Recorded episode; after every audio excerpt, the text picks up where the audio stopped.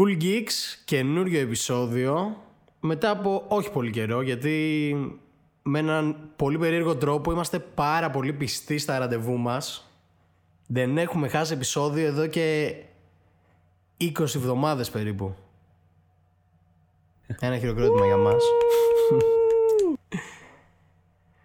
Ε, σήμερα θα κάνουμε ένα ακόμα σύγχρονο classic αν υπάρχει αυτή η κατηγορία τουλάχιστον για μένα έτσι μιλάω για την προσωπική μου άποψη αλλά μιλάμε για ένα άλμπουμ που εγώ προσωπικά το εντάσσω στα σύγχρονα classic. Δηλαδή στα πολύ καλά άλμπουμς 2010 και μετά. Θα μιλήσουμε για το Blank Face του Schoolboy Q. Τον έχουμε αναφέρει πολλές φορές σε επεισόδια. Ο Schoolboy Q είναι ένας καλλιτέχνης που μου πήρε αρκετό καιρό για να τον συνηθίσω, για να τον βάλω στη λίστα με τους αγαπημένους μου MCs και από τότε δεν έχει φύγει.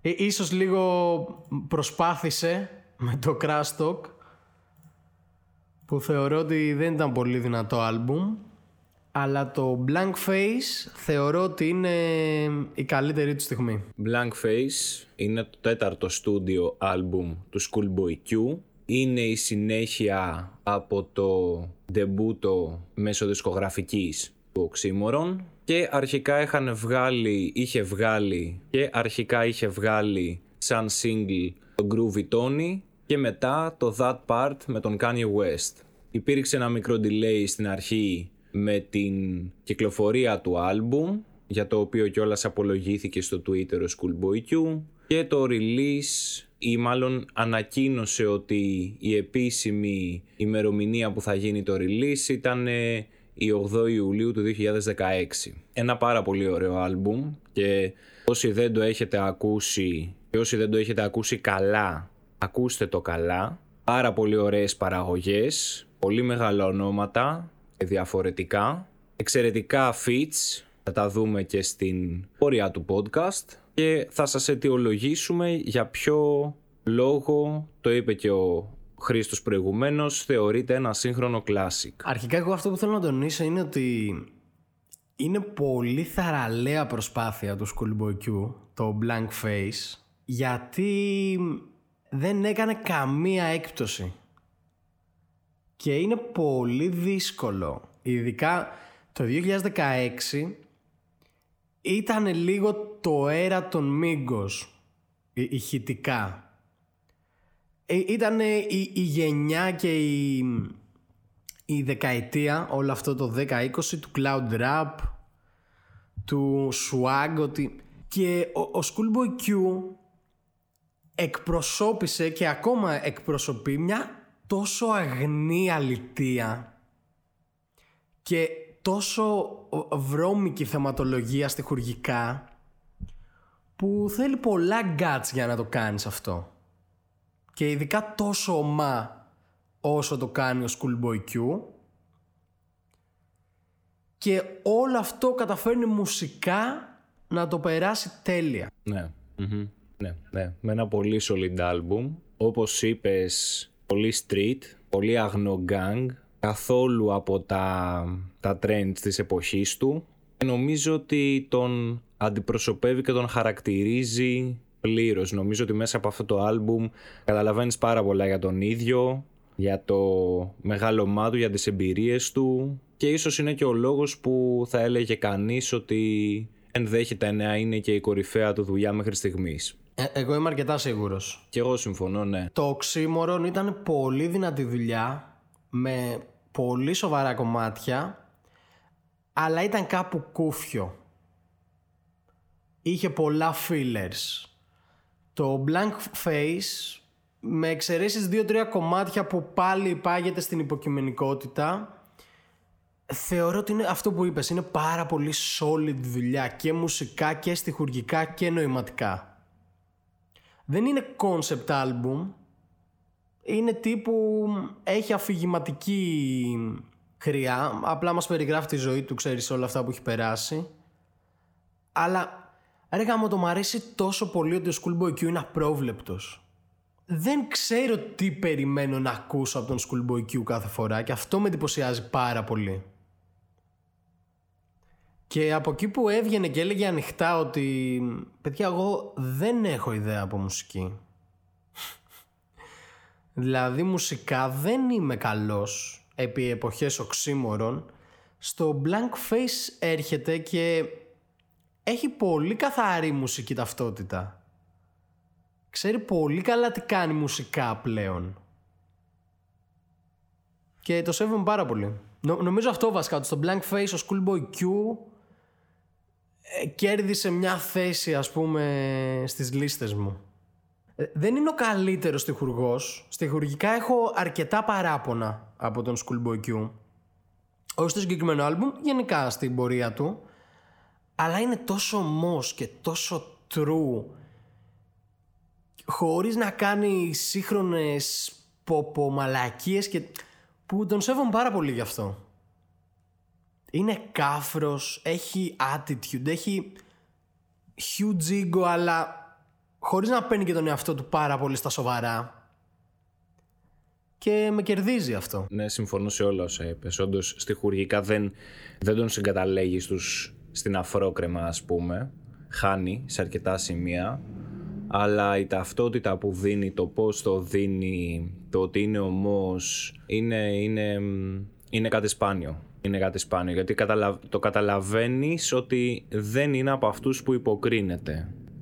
Και αν μη τι άλλο κιόλας τους στήγηκε μέσα στο άλμπουμ είναι true τύπος από το hood. Και ας έβγαλε λεφτά θα μπορούσε να πουλάει τον εαυτό του διαφορετικά αλλά η αλητία μέσα του κρατάει δυνατά. Ξέρεις τι, εγώ θα τον έβαζα στην ίδια συνομοταξία ε, καλλιτεχνών όπως είναι ο Freddie Gibbs και ο Pusha T με την έννοια ότι το rap του βασίζεται στο drug dealing που είναι η ζωή του. Ωραία.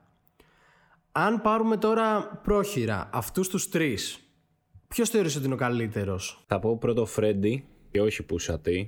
Θεωρώ ότι ο Φρέντι το κάνει καλύτερα και ας μην έχει τα δισκογραφικά χρόνια που έχει ο Pusha T πάνω του. Μετά θα έβαζε τον Pusha T και μετά τον Schoolboy Q. Ωραία, το ήξερα ότι θα πάει εκεί. Μ' αρέσουν και οι τρεις πάρα πολύ έτσι να το ξεκαθαρίσω. Τα τελευταία χρόνια, με κάποιες εξαιρέσεις του Freddie Gibbs, δηλαδή το Alfredo ήταν ε, εκπληκτική δουλειά, ο Schoolboy Q είναι αυτός που ακούω πιο ευχάριστα από τους τρεις. Δεν θα σου πω ότι είναι ο καλύτερος, αλλά είναι αυτός που ακούω πιο ευχάριστα με την έννοια ότι ο Freddy Gibbs και ο Pusha T έχουν πολύ ξεκάθαρο προφίλ. Ο Schoolboy Q μ' αρέσει ο τρόπος που τσαλακώνεται και οι, συμμε... οι συμμετοχές του σε πιο mainstream κομμάτια ή οτιδήποτε δίνουν αυτό το extra gangsta rap που χρειάζονται οι πιο mainstream κυκλοφορίες. Ε, οπότε εγώ θα σου πω, δεν θα σου πω ποιος είναι ο καλύτερος, νομίζω και εγώ ότι ο καλύτερος είναι ο Freddy Gibbs τεχνικά. Έχουν βγάλει και μια κομματάρα μαζί. Freddie Gibbs με συμμετοχή από Schoolboy Q, το Gang Signs. Με ένα εξαιρετικό βίντεο κλιπ που ο Schoolboy Q είναι χελώνα. και όταν το είδα ήμουν σε φάση Ωραία, δεν θα ξαναδώ ποτέ τον Schoolboy Q σαν άνθρωπο. Ε, δηλαδή δεν μπορώ να σκεφτώ κάτι πιο αντιπροσωπευτικό από μια χελώνα για το Schoolboy Q να οδηγάει μια Cadillac και, και να κάνει καγκουριές. Ε, ναι, αυτό. Ο Schoolboy Q είναι ο τύπος που ακούω πιο ευχάριστα από όλους τον τελευταίο καιρό και νομίζω ότι το Blank Face ε, είναι ο υπέτειος γι' αυτό. Ωραία, πάμε στην επιμέρους ανάλυση των κομματιών. Θες να προσθέσεις κάτι άλλο για το εξώφυλλο, για το άλμπουμ, κάτι; Το μόνο που θέλω να πω είναι ότι μιας και έχουμε αναφέρει και τον τίτλο Blank Face, τώρα που ανέφερες και τη χελώνα νομίζω ότι είναι πολύ καλό χαρακτηριστικό έτσι, αντίστοιχο ζώο του, του Schoolboy Q, ίσως και από αυτή την άποψη του Blank Face, με την έννοια το ότι και στο άλμπουμ το Blank Face ουσιαστικά ο Schoolboy Q λέει ότι κοιτώντας γύρω του τον κόσμο που όλοι έχουν αυτό το blank face και ο καθένας κοιτάει την πάρτη του και ειδικά εκεί που μεγάλωσε ο ίδιος στους δρόμους υπάρχει αυτό το ε, φάε για να μην σε φάνε έτσι και αυτός ίσως αναγκάστηκε για να προσαρμοστεί και δημιούργησε και για τον εαυτό του ένα blank face με το οποίο βλέπει και αυτός αντίστοιχα τους γύρω του και το μόνο που τον ενδιαφέρει είναι να γεμίσει το τραπέζι του με φαΐ. Δεν τον νοιάζει ιδιαίτερα πώς και κινείται όπως κινείται ο κόσμος γύρω του. Προϊόν της κοινωνίας που μεγάλωσε. Ιδανικό ξεκίνημα με το Torch με unofficial συμμετοχή του Anderson Pack. Δεν ξέρω γιατί, γιατί είναι πολύ ξεκάθαρη η συμμετοχή του Anderson Pack. Αλλά δεν αναφέρεται στο κομμάτι. Το οποίο κομμάτι μας συστήνει στον κόσμο του Schoolboy Q με μια εξαιρετική παραγωγή. Έχει το ηχόχρωμα ενός intro και μπαίνει κατευθείαν στο ζουμί. Met the devil in disguise, look through my motherfucking eyes, όπως λέει στο κομμάτι και μια πολύ καλή εισαγωγή για το άλμπουμ, ιδανική. Και, και μπαίνει πολύ aggressive που μου άρεσε. Δεν μπαίνει τώρα, έλα παιδιά να σας πω τι θα πούμε εδώ. Όχι. This, that, fuck the blocks. Underage smoking weed and alcohol. Δεν, δεν έχει... Μπαίνει κατευθείαν στο ζουμί και είναι σημαντικό ρε γάμο το να υπάρχουν καλλιτέχνες που διατηρούν τον gangsta rap και του δίνουν νέο ήχο. Και ο Schoolboy Q το κάνει πάρα πολύ πετυχημένο αυτό. Γιατί, ας πούμε πάλι, θα χρησιμοποιήσω αρκετές φορές ε, τον παραλληλισμό με Freddie Gibbs που σατεί και τέτοια. Γιατί, ας πούμε, ο Freddie Gibbs κάνει αυτό το gangsta rap, αλλά είναι πολύ stick to the roots δεν ξεφεύγει πολύ από τις ρίζες του. Ούτε σε επίπεδο τεχνικής, ούτε σε επίπεδο μουσικής υπόκρουσης. Ο Schoolboy Q το, το, το ανακατασκευάζει όλο από την αρχή. Δεν ξέρω, θεωρώ ότι δίνει κάτι πάρα πολύ φρέσκο, μια πολύ φρέσκια ματιά σε όλο αυτό. Είναι πολύ πιο παιχνιδιάρης, ειδικά συγκριτικά με τον Freddie Gibbs, που είναι το ακριβώς αντίθετο. Είναι αυτό που λες, ο Freddie Gibbs μένει πολύ μέσα στο πλαίσιο. Είναι fundamentals ο Freddy ναι, Gibbs. Ναι, ναι, ναι. Μα, μαξαρισμένα fundamentals, έτσι. ε, κανένα disrespect. Αλλά ο Schoolboy Q, ακόμα και ο τρόπος που παίζει με τη φωνή του, ο τρόπος που ε, ισορροπεί στο μελωδικό και στο spoken word, είναι πολύ ωραίο. Έχει πάρα πολύ ενδιαφέρον. Έχει ένα βάθος χωρίς να είναι conceptual. Και αυτό είπα στην αρχή ότι το άλμπουμ δεν είναι θεματικό. Νομίζω ότι το άλμπουμ ε, έχει τη μορφή του statement. Νομίζω ότι όλο το άλμπουμ είναι ένα statement. Ότι δεν με νοιάζει τι κάνετε. Παλιό, fuck boys ξέρω εγώ. εγώ είμαι εδώ και θα τα πω όπως τα έχω δει. Χωρίς να είναι ανάλαφρο. Παιδιά, ε, σε περίπτωση που δεν έχετε ακούσει αυτό το άλμπουμ ή έχετε ακούσει αυτό το άλμπουμ και δεν τρελαθήκατε εγώ θα σας πρότεινα να ψάξετε λίγο πιο βαθιά ας πούμε αυτό που θέλει να πει. Δηλαδή διαβάστε λίγο τα lyrics πιο προσεκτικά παρατηρήστε κάποιες λεπτομέρειες και θα βγάλει πολύ νόημα. Και, ξέρεις τι, δεν έχει το τρελό wordplay που θα σου πέσει στο στόμα ή το τρελό scheme που δεν θα το πιστεύεις αλλά μέσα σε αυτά που λέει κρύβονται πολλά και είναι πολύ παραστατικός. Δίνει πολύ ωραίες εικόνες. Ναι, ναι, ναι, ναι. Πολύ καλό storytelling. Επόμενο κομμάτι. Lord have mercy. Παραγωγή από Swiss Beats, ο οποίος συμμετέχει και στο Hook. Ζώντας λοιπόν σε ένα lifestyle μέσα στις αμαρτίες, ο, ο Schoolboy Q θεωρεί ότι δεν θα του χαριστεί ο Θεός και λέει ότι ακόμα ε, κάνω παρέα με ακούς εντός εισαγωγικών τύπους γιατί είμαι real όπως πρέπει να είμαι αυτό που λέγαμε και πριν ε, αλλά το να είσαι real δεν έφερνε κάποτε φάη στο τραπέζι και ο top dog μου είπε ότι συνέχισε να ραπάρεις θα τα καταφέρεις κάποια στιγμή Και αυτά είναι έτσι λίγο τα περιγραφικά που έχει ο Schoolboy Q από τη ζωή του, τα οποία είναι, είναι πολύ ωραίος ο τρόπος που τα δίνει, γιατί είναι σαν να βλέπεις όντως κάποιες στιγμές από τη ζωή του. Είναι σαν να είσαι εκεί ας πούμε που το παλεύει, το χασλάρει το ραπ, δεν βλέπει ιδιαίτερα να βγάζει λεφτά, αλλά είναι ο top dog από πάνω και του λέει ότι συνέχισε, θα τα καταφέρεις. Ενώ παράλληλα προσπαθεί να μείνει όσο real μπορεί. Έχει δύο μπάρες σε μένα που μου κάνανε πολύ εντύπωση αυτό το κομμάτι. Το Being Real Never Once Bought the Groceries και Working to fail was better than bullet holes in my shirt. Είναι ακριβώς αυτό που είπες, το περιέγραψες ιδανικά. Και αυτό που έχω σημειώσει είναι ότι εγώ το κομμάτι το εκλαμβάνω σαν μια προσευχή του Schoolboy Q. Δηλαδή είναι rapper, είναι gangster και αυτός είναι ο τρόπος του να προσευχηθεί στο Θεό του. Και το διακρίνουμε αυτό και στην δομή του κομματιού. Ε, γιατί δεν έχει πολλή πληροφορία. Έχει ένα ρεφρέν που επαναλαμβάνεται και ένα verse. Οπότε είναι αυτό, φαντάζομαι τον Schoolboy Q με τα χέρια του ενωμένα να προσεύχεται και να λέει αυτά τα lyrics. Ε, πολύ ενδιαφέρον κομμάτι και ο Swiss Beats δίνει ακριβώς αυτό που θέλει.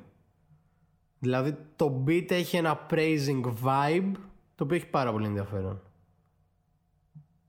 Και είναι πολύ ήρεμο. Μ' αρέσει πάρα πολύ γιατί μου εικονοποίησε το πώς μπορεί ένας γκάγκστερ να προσευχηθεί. Δηλαδή το άκουγα αυτό το κομμάτι λέω «Α, βγάζει νόημα για έναν γκάγκστερ να προσεύχεται έτσι». Επόμενο κομμάτι That Part μαζί με τον Kanye West όπως είπαμε είχε κυκλοφορήσει και single εδώ ο Schoolboy Q μιλάει για όσους είναι fake για όσους πατάνε στα πόδια τους σε αντίθεση με άλλους που έχει γύρω του κάτι το οποίο το κάνει πολλές αναφορές μέσα στο άλμπουμ μιλάει πολλές φορές για ανθρώπους που είναι γύρω του και τη στιγμή που έκανε blow up ξαφνικά όλοι ζητάνε κάτι από αυτόν όλοι θέλουν κάτι από αυτόν ο Kanye είναι ο Kanye. Ίσως θα έπρεπε να έχει κάποιο blog πάνω στο φαΐ σε κριτικές εστιατορίων, whatever δεν ξέρω. Άλλο ένα κομμάτι στο οποίο μιλάει για μια αλυσίδα φαγητού. Δίνει το δικό του vibe. Πολύ ωραίο κομματάκι για single. Δεν είναι ότι έχει κάτι ιδιαίτερο. Είναι ένα καλό κομμάτι να το ακούσεις, να γουστάρεις. Περίμενε. Πριν πας στο επόμενο, το That Part έχει ένα πολύ decent κουμπλέ από Kanye West που δεν το περίμενα. Ε, είχε έτσι κάτι cocky ε, μπάρες που ήμουν σε φάση Kanye West. Ok, ok. Wife gonna kill me, see the female OJ. Αλλά μ' άρεσε πολύ το pattern που χρησιμοποίησε ο Kanye West. Ήταν πολύ φρέσκο. Ε, και αυτό που με έχει στιγματίσει είναι το βίντεο κλιπ που ο Κάνι West χτυπάει πόρτες, τείχους, ντουβάρια και, και στο τέλος μπατλάρει ένα σχολικό λεωφορείο. Γιατί κάνει West ρε φίλε, ξέρω εγώ. Μπατλάρει είναι μπροστά από ένα... Δεν ξέρω, πολύ περίεργος κάνει West. Και επίσης να πω ότι αυτό το κομμάτι δεν το έχω ξανακούσει το original κομμάτι από τότε που βγήκε το Black Hippie Remix. Α, καλό. Καλό, καλό, καλό. Ε, είναι, είναι πολύ ok κομμάτι, αλλά το Black Hippie remix με τους Black Hippies, Absol, J Rock και Kendrick Lamar. Τσεκάρετε το οπωσδήποτε το remix, άμα δεν το έχετε ακούσει. Αυτό έπρεπε να μπει. είναι, είναι top tier κομμάτι. Ε, όλοι είναι εκπληκτικοί. Ο Kendrick Lamar το σκοτώνει για ακόμα μια φορά. Ο Absol πολύ καλός. γενικά από τότε που βγήκε το remix δεν νομίζω ότι έχω ξανακούσει το official. Ακούστε μία φορά το κανονικό αν δεν το έχετε ακούσει. Μετά ακούστε το remix και αν καταφέρετε να ξανακούσετε το κανονικό, δεν ξέρω. Είστε κάνει West Groupies. πολύ ωραίο κομμάτι και πο- πολύ αναπάντεχο collab για τότε. Το επόμενο κομμάτι είναι το αγαπημένο μου. Γι' αυτό το έδωσα. είναι, είναι το αγαπημένο μου και είναι και top tier κομμάτι του 2016. Ε, είναι αριστουργηματική σύνθεση όλο το κομμάτι το beat switch είναι εξαιρετικό. Ε, παραγωγές είναι από Dem Join και Type Beast. Το Type Beast είναι άμεσα ας πούμε affiliated με το Schoolboy Q. Έχουν συνεργαστεί σε πάρα πολλά κομμάτια. Ε, έχει κάνει την παραγωγή στο πρώτο μισό και στο δεύτερο part την έχει κάνει ο Dem Jones. Στο πρώτο μισό, στο Groovy Tony, συμμετέχει ο legendary Τζάντακης που φτύνει ένα κουπλέ που... που αυτό. Δεν χρειάζεται λόγια, ουφ. Αυτό. Τι, δεν ξέρω όλο αυτό το, το κουπλέ του Τζάντακης. Συγγνώμη, Σκουλμποκιού, έχεις εξαιρετικό κουπλέ. Δεν θέλω να μειώσω το κουπλέ σου. Αλλά τι κουπλέ χώνει ο Τζάντακης. Κα, κάθε φορά παθαίνω σοκ. Εξαιρετικό. Και το δεύτερο part, α, μου σηκώνεται η τρίχα. Αυτό το post rock psychedelic boom bap ε, μείγμα που έχουν φτιάξει νομίζω δεν, δεν το έχω ξανακούσει αυτό το πράγμα παραγωγικά. Τα drums είναι boom bap και όλο το υπόλοιπο είναι psychedelic rock ε, ένα αριστούργημα. Δεν, δεν ξέρω πώς το σκεφτήκαν αυτό το πράγμα. Το κομμάτι αναφέρεται σε έναν χαρακτήρα από μια ταινία, το The Five Heartbeats, όπου ο πρωταγωνιστής, ο Eddie Kane, ε, είναι θυσμένος με ναρκωτικά και μας αναλύει όλη αυτή την εξάρτηση που έχει με την κοκαίνη και όλη αυτή τη μάχη με τους δαίμονές του και πώς το ξεπερνάει και όλο αυτό μπορώ να το ακούω στο repeat non-stop. Το μόνο κατά κάποιο τρόπο αρνητικό αυτού του κομματιού είναι ότι το δεύτερο part για μένα είναι τόσο εντυπωσιακό, τόσο από άλλο κόσμο που έχει τύχει να σκυπάρω το πρώτο μισό γιατί ανυπομονώ να ακούσω το δεύτερο. Δηλαδή, κοίτα, συνήθως το αφήνω ε, για το κουπλέ του Τζάντακης. Γιατί παθαίνω σοκ κάθε φορά που το ακούω. Αλλά το δεύτερο μισό και ο τρόπος που αλλάζει τα backing vocals είναι masterpiece το δεύτερο. Και τα vocals του Dem Jones είναι εξαιρετικά. Πριν δω, πριν δω ότι τα λέει ο, ο Dem Jones δεν το πίστευα. Νόμιζα ότι είχαν πάρει έναν ε, μπλουζά ας πούμε από τα 70s, 80s για να το τραγουδήσει. Εγώ όταν ένα κομμάτι έχει αυτή τη δομή δηλαδή part 1 transition, part 2 εάν το transition και το part 2 είναι τόσο πετυχημένα εσκεμένα θα το ακούσω από την αρχή. Δεν μπορώ να κάνω αυτό που κάνεις εσύ. Κατάλαβε τι εννοώ; Καταλαβαίνω τι λες, αλλά εγώ το έχω ακούσει 80 φορές. Ok, okay, δεκτό, δεκτό, δεκτό. Καταλαβαίνω τι λες πάντως, ναι. ναι. Απλά είναι και 8 λεπτά κομμάτι. Αλλά θέλω να το αφήσω από την αρχή για να περιμένω το build-up, να περιμένω το transition ναι, ναι, okay, για να μπει. Ξέρεις τι είναι από αυτά τα κομμάτια έχεις σκεφτεί ποτέ; Είτε με κομμάτια, είτε με άλμπουμ, είτε με σειρές, είτε με ταινίες. Το έχω σκεφτεί με πολλά πράγματα πόσο καλή φάστα ήταν να μπορούσες να διαγράψεις από τη μνήμη σου την εμπειρία μιας ταινίας ενός άλμπουμ, μόνο όμως, όχι να διαγράψεις τη μνήμη σου γενικά. Απλά να σβήσεις από τη μνήμη σου ότι έχεις ακούσει αυτό το κομμάτι και να το ακούσεις τώρα για πρώτη φορά. Παίζει να, να κατέστρεφα το νευρικό μου σύστημα. σε βάζει, με το που τελείωνε αυτό το κομμάτι θα το έσβηνα από τη μνήμη μου και θα το ξανάκουγα. Ε, για να πάθω αυτό το σοκ στην αλλαγή, ας πούμε. Που θα ήταν ωραίο να μπορούσες να το κάνεις αυτό. Ναι, ναι, το έχω σκεφτεί πολλές φορές. Για ταινίες και τέτοια το είχα σκεφτεί. Αλλά θα γάμα και για κομμάτια. ναι, ε, αριστουργηματικό κομμάτι. δηλαδή εκεί πέρα ε, Torch, Lord Have Mercy και That Part ήταν πολύ ok κομμάτια, με κρατήσανε full στο άλμπουμ, ανυπομονούσα να ακούσω. Όταν άκουσα τον Groovy Tony Eddie Kane, είπα ότι αυτό το άλμπουμ μου αρέσει ήδη. Ε, ναι, είναι λογικό γιατί είναι ίσως και το highlight του άλμπουμ. Χωρίς να θέλω να κατεβάσω άλλα πράγματα. Για μένα είναι σίγουρα. Ε, έχει, ε, έχει και άλλα κομμάτια εξαιρετικά. Όχι, πρέπει να βρω λέξη, ρε φίλε. Δεν ξέρω. Μ' αρέσει το ξου. Επειδή το τονίζω πολύ το πόσο μου αρέσει όταν λέω εξαιρετικά. Λοιπόν. ε, ναι, είναι. Κάντε signature. Ναι, αυτό. Επόμενο κομμάτι No Ya Wrong μαζί με Lance Skywalker. Εδώ έχει δύο part το τραγούδι. αρχικά ο Schoolboy Q όπως ανέφερα και ε, σε προηγούμενο κομμάτι πάλι αναφέρεται ε, σε ανθρώπους από τον κύκλο του οι οποίοι όταν αυτός έκανε το blow up ξεκινήσανε να του λένε όπως λέει και στο κομμάτι χαρακτηριστικά gimme gimme διαρκώς να του ζητάνε. Όλα η here gimme gimme λέει και ο ίδιος.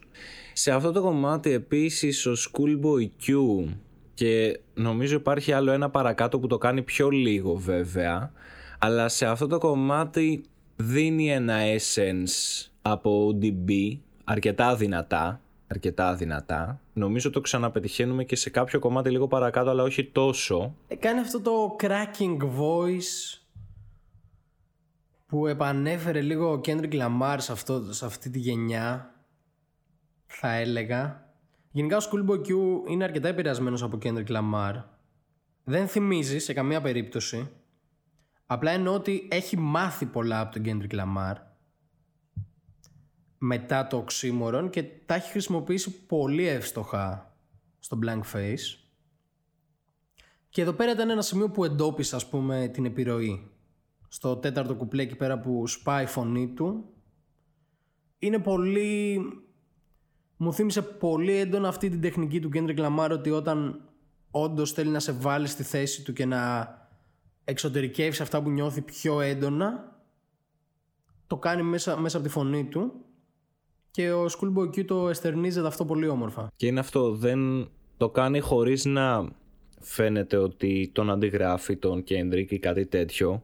Είναι απλά η καθαρή επιρροή, πάρα πολύ ωραίο, γιατί μπορεί να το δώσει και με την προσωπική του χρειά, Schoolboy Q. Επίσης, θέλεις λίγο να μιλήσουμε για τον Lance Skywalker; Ε, δεν έχω πολύ ολοκληρωμένη άποψη γιατί δεν έχει βγάλει πολλές δουλειές ο Λάνς ε, αυτό που θα πω είναι ότι είναι μέλος των TD έχω ακούσει κομμάτια του αλλά έχω ακούσει κυρίως συμμετοχές του δεν έχω ακούσει πολλά solo project από Lance Skywalker. Αυτό παραδόξως δεν έχουμε δει κάτι ιδιαίτερο από τον Lance. Σε συμμετοχές κυρίως εμφανίζεται και μάλιστα είχε δημιουργηθεί έτσι και μία φημολογία αρχικά γιατί όταν έσκαγε στις συμμετοχές σε μέλη α, της TDE ρωτάγανε όλοι ποιος είναι αυτός ε, είχε ήδη κάνει sign στο label αλλά επειδή δεν είχε παρουσιαστεί με κάποια προσωπική του δουλειά ή κάτι και μάλιστα θεωρείται ότι για κάποιο καιρό πολλοί fans και έτσι geeks, αντίστοιχοι geeks που ψαχνόντουσαν με το ποιος είναι είχαν ε, δημιουργήσει μια αφημολογία ότι ήταν ίσως το alter ego του J-Rock γιατί είχε και μια συμμετοχή στο άλμπουμ του αλλά βέβαια μετά από καιρό αυτό διαψεύστηκε. Ναι, όχι, δεν νομίζω. Δεν ξέρω τώρα, μη σου πω. Είχε βγάλει και ένα άλμπουμ το 2016. Το Introverted Intuition. Πέρασε λίγο under the radar. Αλλά τώρα αυτό με το Jay Rock που μου πες έχει πολύ ενδιαφέρον. Ναι, μέχρι να κάνει τη, τα release τον, τον ψάχνανε γενικά ποιος είναι και είχε δημιουργηθεί και αυτή η φημολογία. OK, okay, OK. Okay. Νομίζω έχει εμφανιστεί όμως σε βίντεο κλιπ. Ένας με γυαλάκια δεν είναι. Ε, ναι, και εγώ λίγο που τον έψαξα να τον βρω, ναι. Νομίζω ότι κάπου τον είχα δει σε ένα βίντεο κλιπ. Δυστυχώς δεν έχω ολοκληρωμένη άποψη και από ό,τι βλέπω κιόλας Δηλαδή μετά το 2016 δεν έχει βγάλει κάτι άλλο σε δουλειά. Μόνο συμμετοχές, οπότε δεν μπορώ να σας πω. Ναι. Mm. Κινείται λίγο περίεργα γενικά αυτό το label. Ναι, είναι όλοι μυστήριοι. Αλλά ε, για μένα είναι top tier όλοι. δηλαδή αν εξαιρέσεις τον J-Rock, που κατά πολλούς είναι, οπότε και αυτόν δεν θέλω να τον αδικήσω. Αλλά για μένα έχει τους τρεις, όχι, τους τέσσερις ε, τέσσερα πρωτοκλασσάτα ονόματα στη σκηνή και άλλους δύο που ανεβαίνουν συνέχεια δηλαδή Kendrick Lamar, Schoolboy Q, Rashad και Absol είναι A-class Ακόμα και ο Absol δηλαδή που δεν έχει την αναγνωρισιμότητα των άλλων για όσους ασχολούνται και ξέρουν από rap και ψάχνουν λίγο το στοιχουργικό κομμάτι τύπος είναι genius. Ναι, καλά, σίγουρα. Και έχει και τη Σίζα και τον Σερ που κάθε χρόνο ανεβαίνουν όλο και περισσότερο. Οπότε ναι, για μένα είναι εντάξει. Και μου αρέσει που κρατάνε μια πολύ συγκεκριμένη αισθητική. Δηλαδή, ο, ο τρόπος που κινείται σαν label είναι πολύ shady. Δεν ξέρεις ποιος θα βγάλει κομμάτι. Δεν είναι τώρα να βγάλουμε stories και leaks και τε... Όχι, είναι... δεν ξέρεις τι έρχεται από την D ποτέ και εμένα μου αρέσει πάρα πολύ αυτό. Δεν έχει την κλασική στρατηγική, την κλασική σημερινή στρατηγική. Απλά έχει τόσο καλά ταλέντα μέσα που θα τα ακούσεις. Ε, ναι, όταν ντροπάρουνε τώρα είναι βόμβες. Και επίσης να πούμε στο No Ya Wrong που αναφέραμε ότι παραγωγή Alchemist, έτσι. Α, ναι, ναι, ναι, σωστό. Καλή, σου, ε, έπρεπε να αναφερθεί. Σωστός. Επόμενο κομμάτι. Ride Out με συμμετοχή από Vince Staples. Εγώ δεν τρελαίνομαι. Για το κομμάτι. Οκ, το ακούω. Ναι, θα σου πω, θα σου πω γιατί. Ε, είναι αυτό το κλασικό beat που συνοδεύει τον Vince Staples το grimy bassy beat που το μπάσο τα καλύπτει όλα έχει έτσι μια γκραϊμιά, μια σκοτεινιά. Και δεν με τρελαίνει γενικά το έχω ξαναπεί αυτά τα beat λίγο με κουράζουν εμένα. Αλλά ταιριάζουν πάρα πολύ αυτοί οι δύο Schoolboy Q και ο Vince Staples είναι και δύο έτσι full cocky, full ε, ηρωνικοί, full ε, κάφροι που μου ταιριάζουν πάρα πολύ σαν δίδυμο. Οπότε αυτό δεν θέλω να το μειώσω. Απλά για τα προσωπικά μου γούστα ε, λίγο με κούρασε. Εγώ συμφωνώ μαζί σου. Συμφωνώ μαζί σου. Απλά εξυπηρετεί εντάξει το σκοπό που θέλει να δώσει και το κομμάτι τα, τα hood vibes ας πούμε σκάνε έτσι μύτη και οι δύο πολύ represent του, του δρόμου τους. Αλλά ναι, αυτά τα beat αλήθεια είναι ότι δεν ξέρω προσωπικά, προσωπικά μιλάω πάντα, δεν είναι για πολύ, κουράζουν λίγο και εντάξει. Ήταν πάντως πολύ καλή επιλογή του να κάνεις συμμετοχή με τον Vince, δηλαδή στο συγκεκριμένο κομμάτι έχουν πολύ ωραία χημία μεταξύ τους. Γενικά είναι στο, στο ίδιο level και οι δύο level εννοώ στο θέμα συχνότητας μέσα στο κομμάτι. Είναι τι, τι θέλουν να βγάλουν μπροστά έξω. Ναι, ναι. Όχι, ε, μου ταιριάζουν πάρα πολύ. Ε, αλλά αυτό, λίγο με, με κουράζει το beat. Δεν είναι σε καμία περίπτωση skip την πρώτη φορά που το ακούς. Μετά από τις 10 φορές εγώ μπορεί και να το σκυπάρω. Αλλά εγώ γιατί έχω αυτό το γούστο. Εγώ ας πούμε σκυπάρω το επόμενο κομμάτι whatever you want. Δεν με τρελαίνει ιδιαίτερα από την αλήθεια. Όπως λέει και ο τίτλος εδώ Schoolboy Q απευθύνεται στην, στην κοπέλα του, στη σύντροφό του, στην bitch του, στην mistress όπως θέλει ας, τη, ας την πει. Ε, ότι μπορεί να της δώσει ό,τι θέλει, ό,τι χρειάζεται κτλ. Αλλά αυτή στο τέλος, όπως λέει και στο outro, η Candice P λέει που συμμετέχει. Λέει I don't need your money honey I just want your love. Ότι δεν χρειάζεται τα λεφτά του θέλει την αγάπη του. Εντάξει συμπαθητικό αλλά να πω την έννοια αυτό το συμπαθητικό με την λίγο αρνητική χρειά κάπου εκεί το κατατάσσω ναι. Ε, συμπαθητικό είναι. Όχι εγώ θα σου πω συμπαθητικό με ουδέτερη χρειά. Εντάξει, είναι ένα όμορφο γλυκό κομμάτι που δεν ξέρω κατά πόσο ταιριάζει στο Schoolboy Q αλλά δεν με ενόχλησε κιόλας γιατί σπάει και λίγο τη σκληράδα του. Αλλά ναι, δεν δίνει το κάτι παραπάνω που χρειάζεται.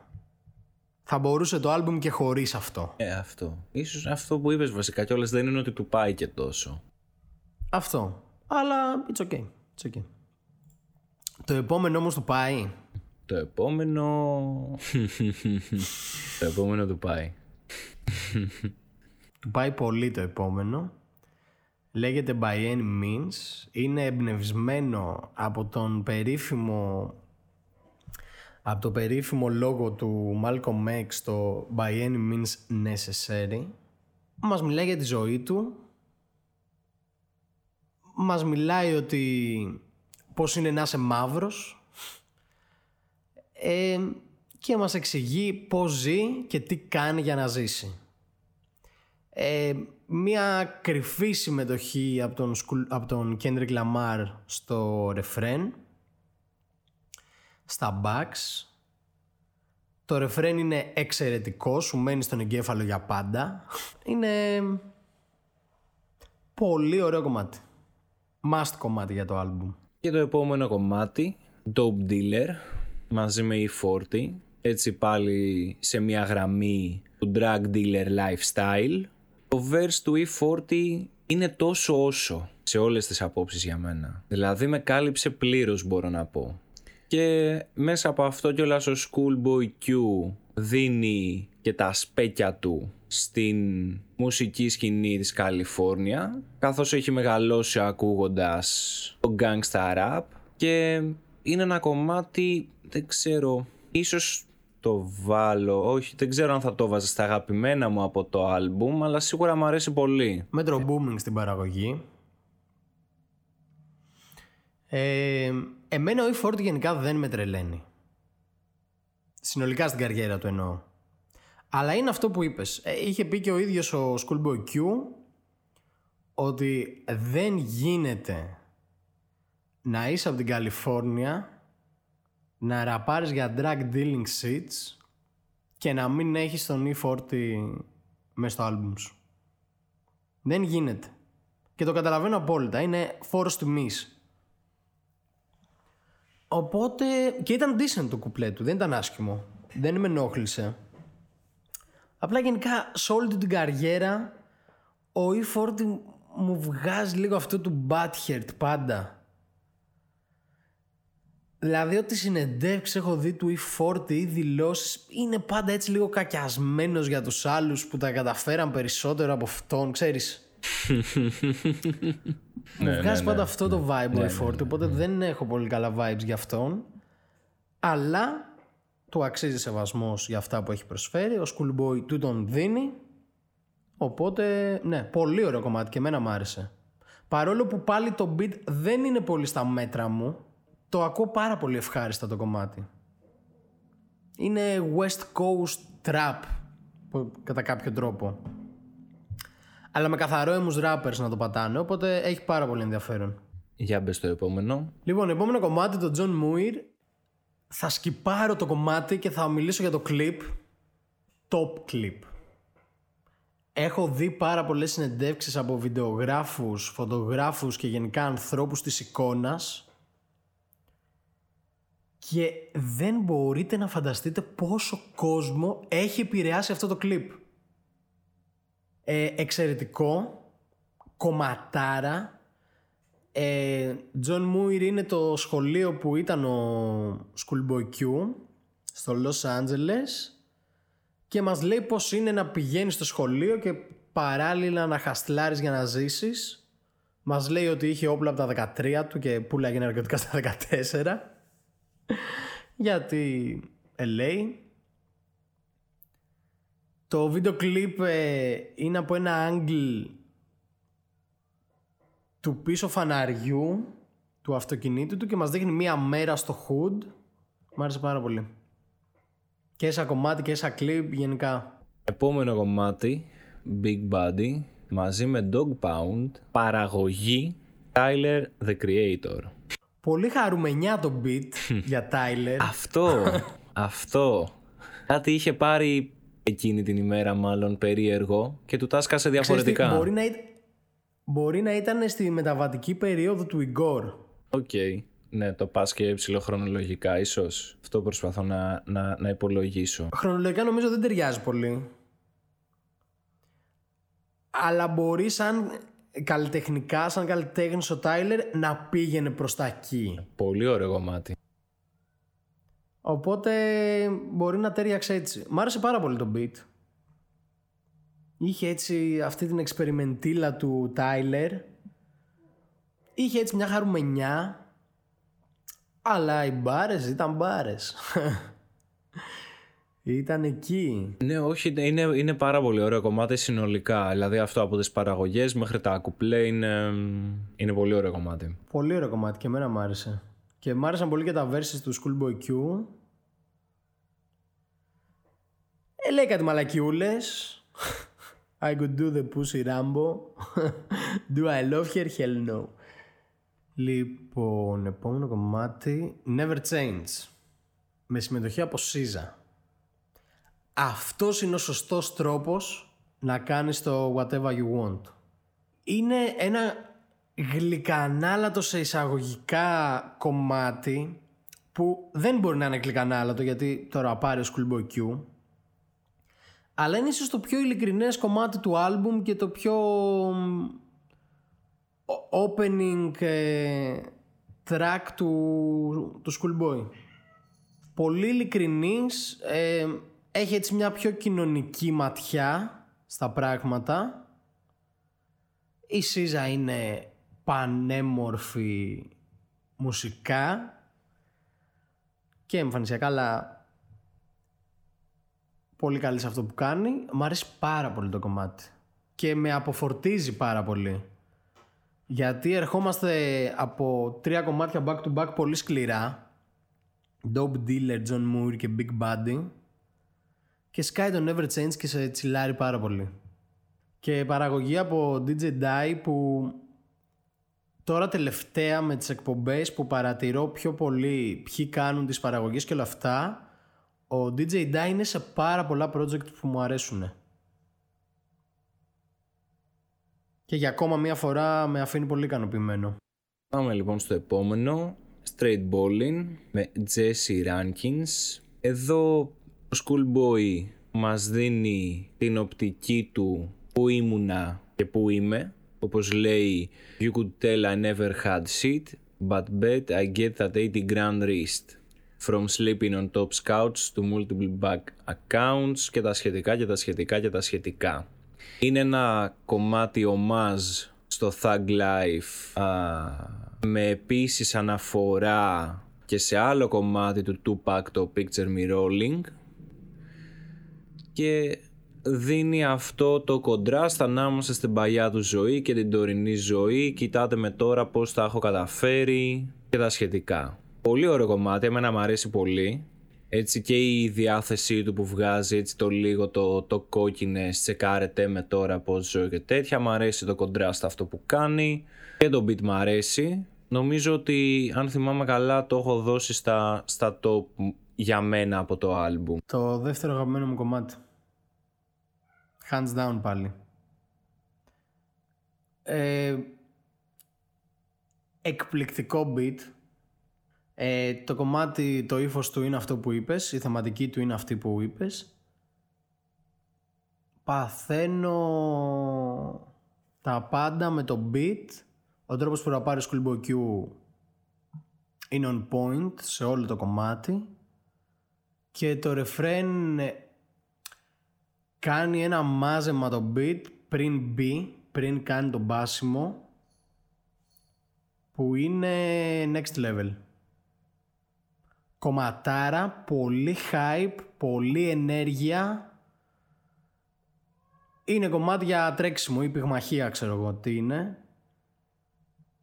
Πάρα πολύ ωραίο. Το δεύτερο μου, δεύτερο μου αγαπημένο κομμάτι σίγουρα. Χωρίς ε, αμφιβολίες. Λοιπόν και επόμενο κομμάτι νούμερο 14 Black Thoughts. Πάλι στο chorus αναμεγνύεται το Kendrick όπως λέει και ο τίτλος, κυριολεκτικά και μεταφορικά και σε πολλά επίπεδα προσέγγισης. Μιλάει για το γενικότερα για την αφροαμερικάνικη κοινότητα στην Αμερική, τα στερεότυπα και κάνει κάτι έξυπνο τόσο schoolboy με το ότι πολλές φορές αφήνει κάποιες παύσεις για να δείξει κάποιες μάλλον για να δείξει πόσο διάσπαρτες είναι οι σκέψεις του πάνω σε αυτό το ζήτημα. Και μάλιστα έχει και γράφει μάλλον συγκεκριμένα I wrote these rhymes days apart που δείχνει κιόλας ότι του πήρε χρόνο να κάτσει να το σκεφτεί και να το συνθέσει σαν σκεπτικό.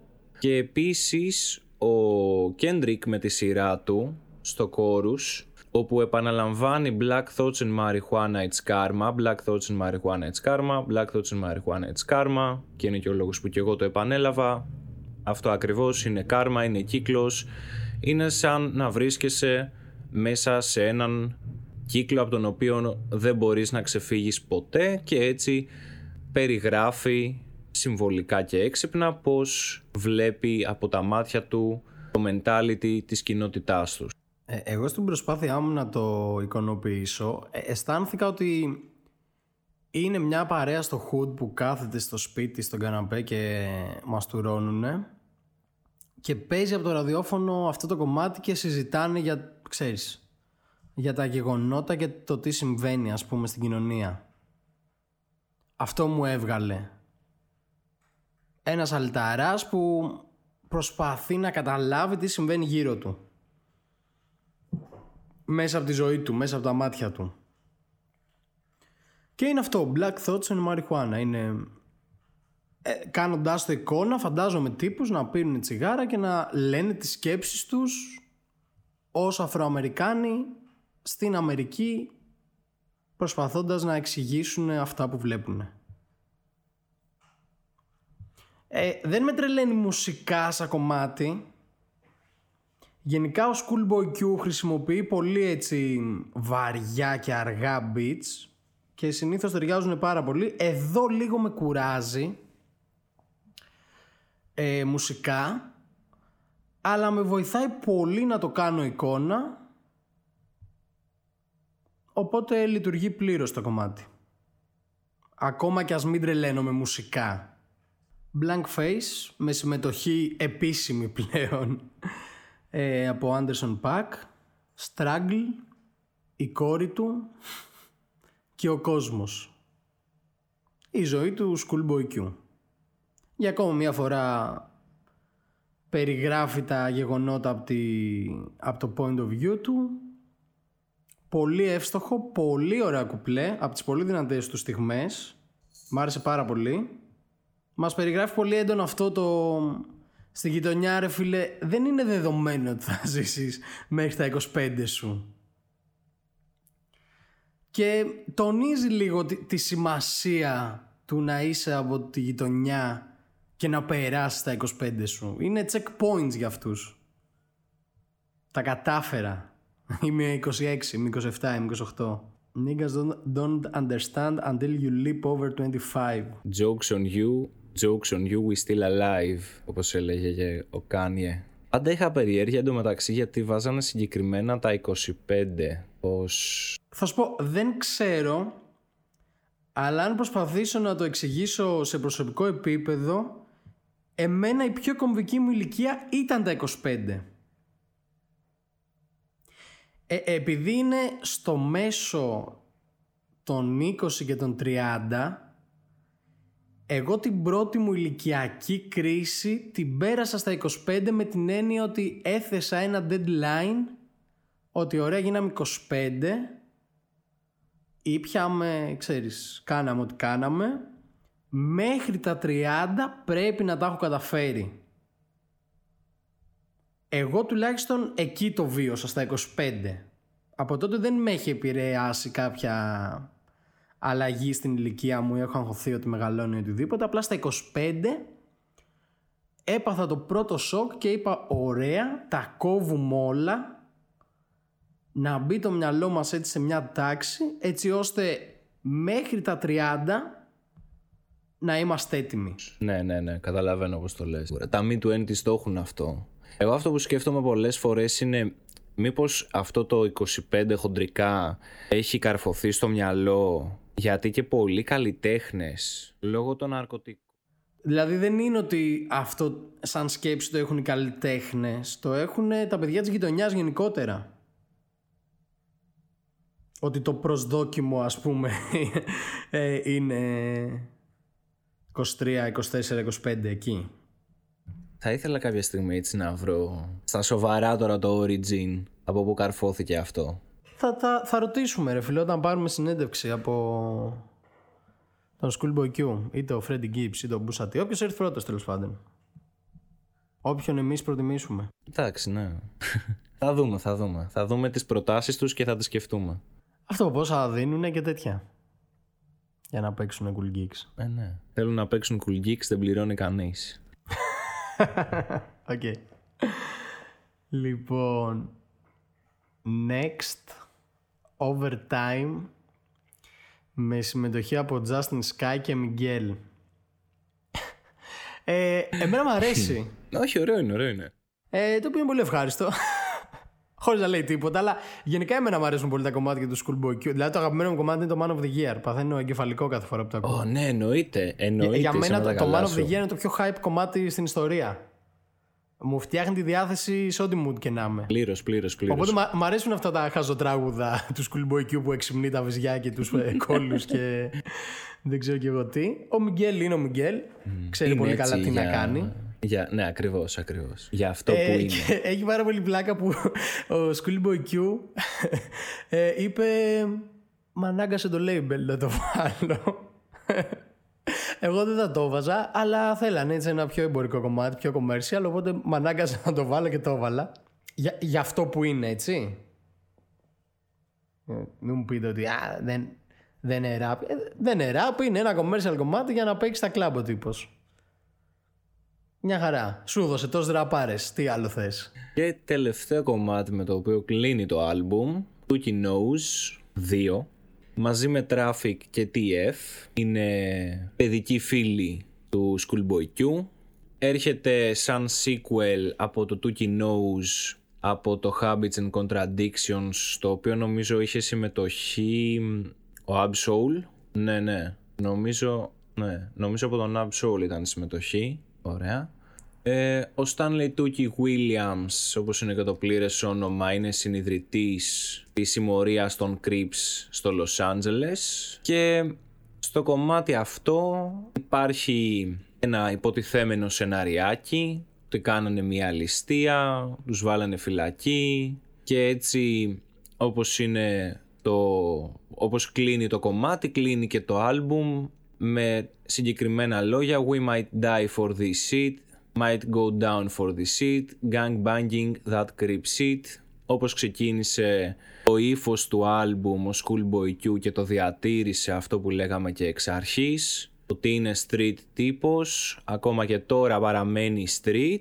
Τα έχει ζήσει, είναι στο αίμα του, είναι στο DNA του και θα μπορούσε να πεθάνει και γι' αυτό.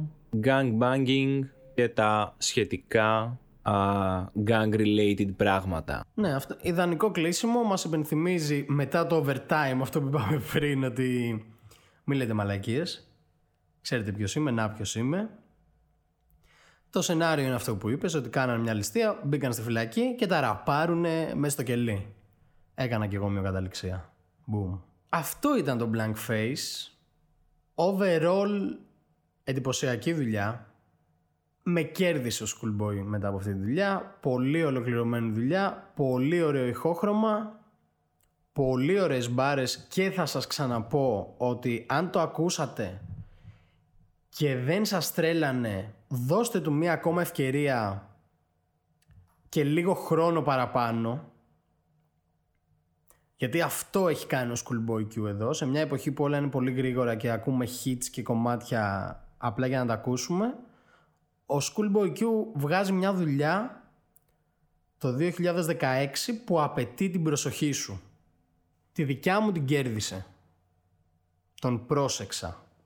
Blank Face, Schoolboy Q, Album Review από Cool Geeks.